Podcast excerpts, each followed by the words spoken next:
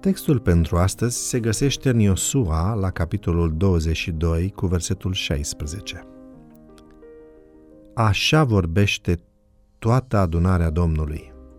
Ce înseamnă păcatul acesta pe care l-ați săvârșit față de Dumnezeul lui Israel și pentru ce vă abateți acum de la Domnul, zidindu-vă un altar ca să vă răzvrătiți azi împotriva Domnului?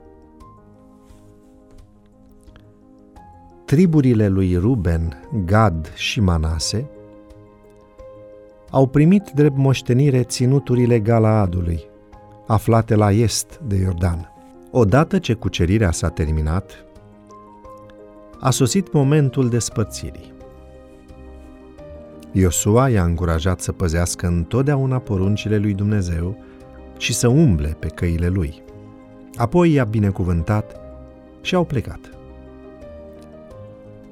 Sosite pe malurile Iordanului, înainte de traversarea râului, cele două triburi au ridicat un altar mare, cu toate că legea lui Dumnezeu interzicea stabilirea unei alte închinări în afară de cea pe care poporul o practica la Silo, astfel încât atunci când celelalte zece triburi israelite și-au dat seama, au fost cuprinse de indignare și poporul a decis să meargă să lupte împotriva celor ce călcaseră porunca.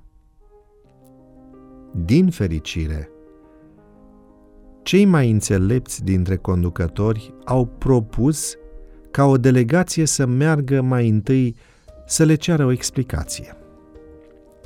La sosire, delegații i-au întrebat ce înseamnă păcatul acesta pe care l-ați săvârșit față de Dumnezeul lui Israel și pentru ce vă abateți acum de la Domnul zidindu-vă un altar ca să vă răzvrătiți azi împotriva Domnului? Dacă priviți ca necurată țara care este moșia voastră, treceți în țara care este moșia Domnului, unde este așezată locuința Domnului și așezați-vă în mijlocul nostru.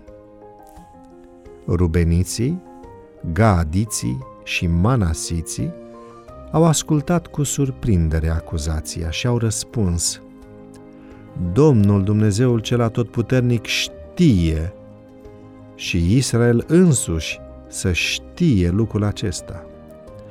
Dacă din răzvrătire și păcătuire împotriva Domnului am făcut lucrul acesta, să nu ne vină în ajutor Domnul în ziua aceasta.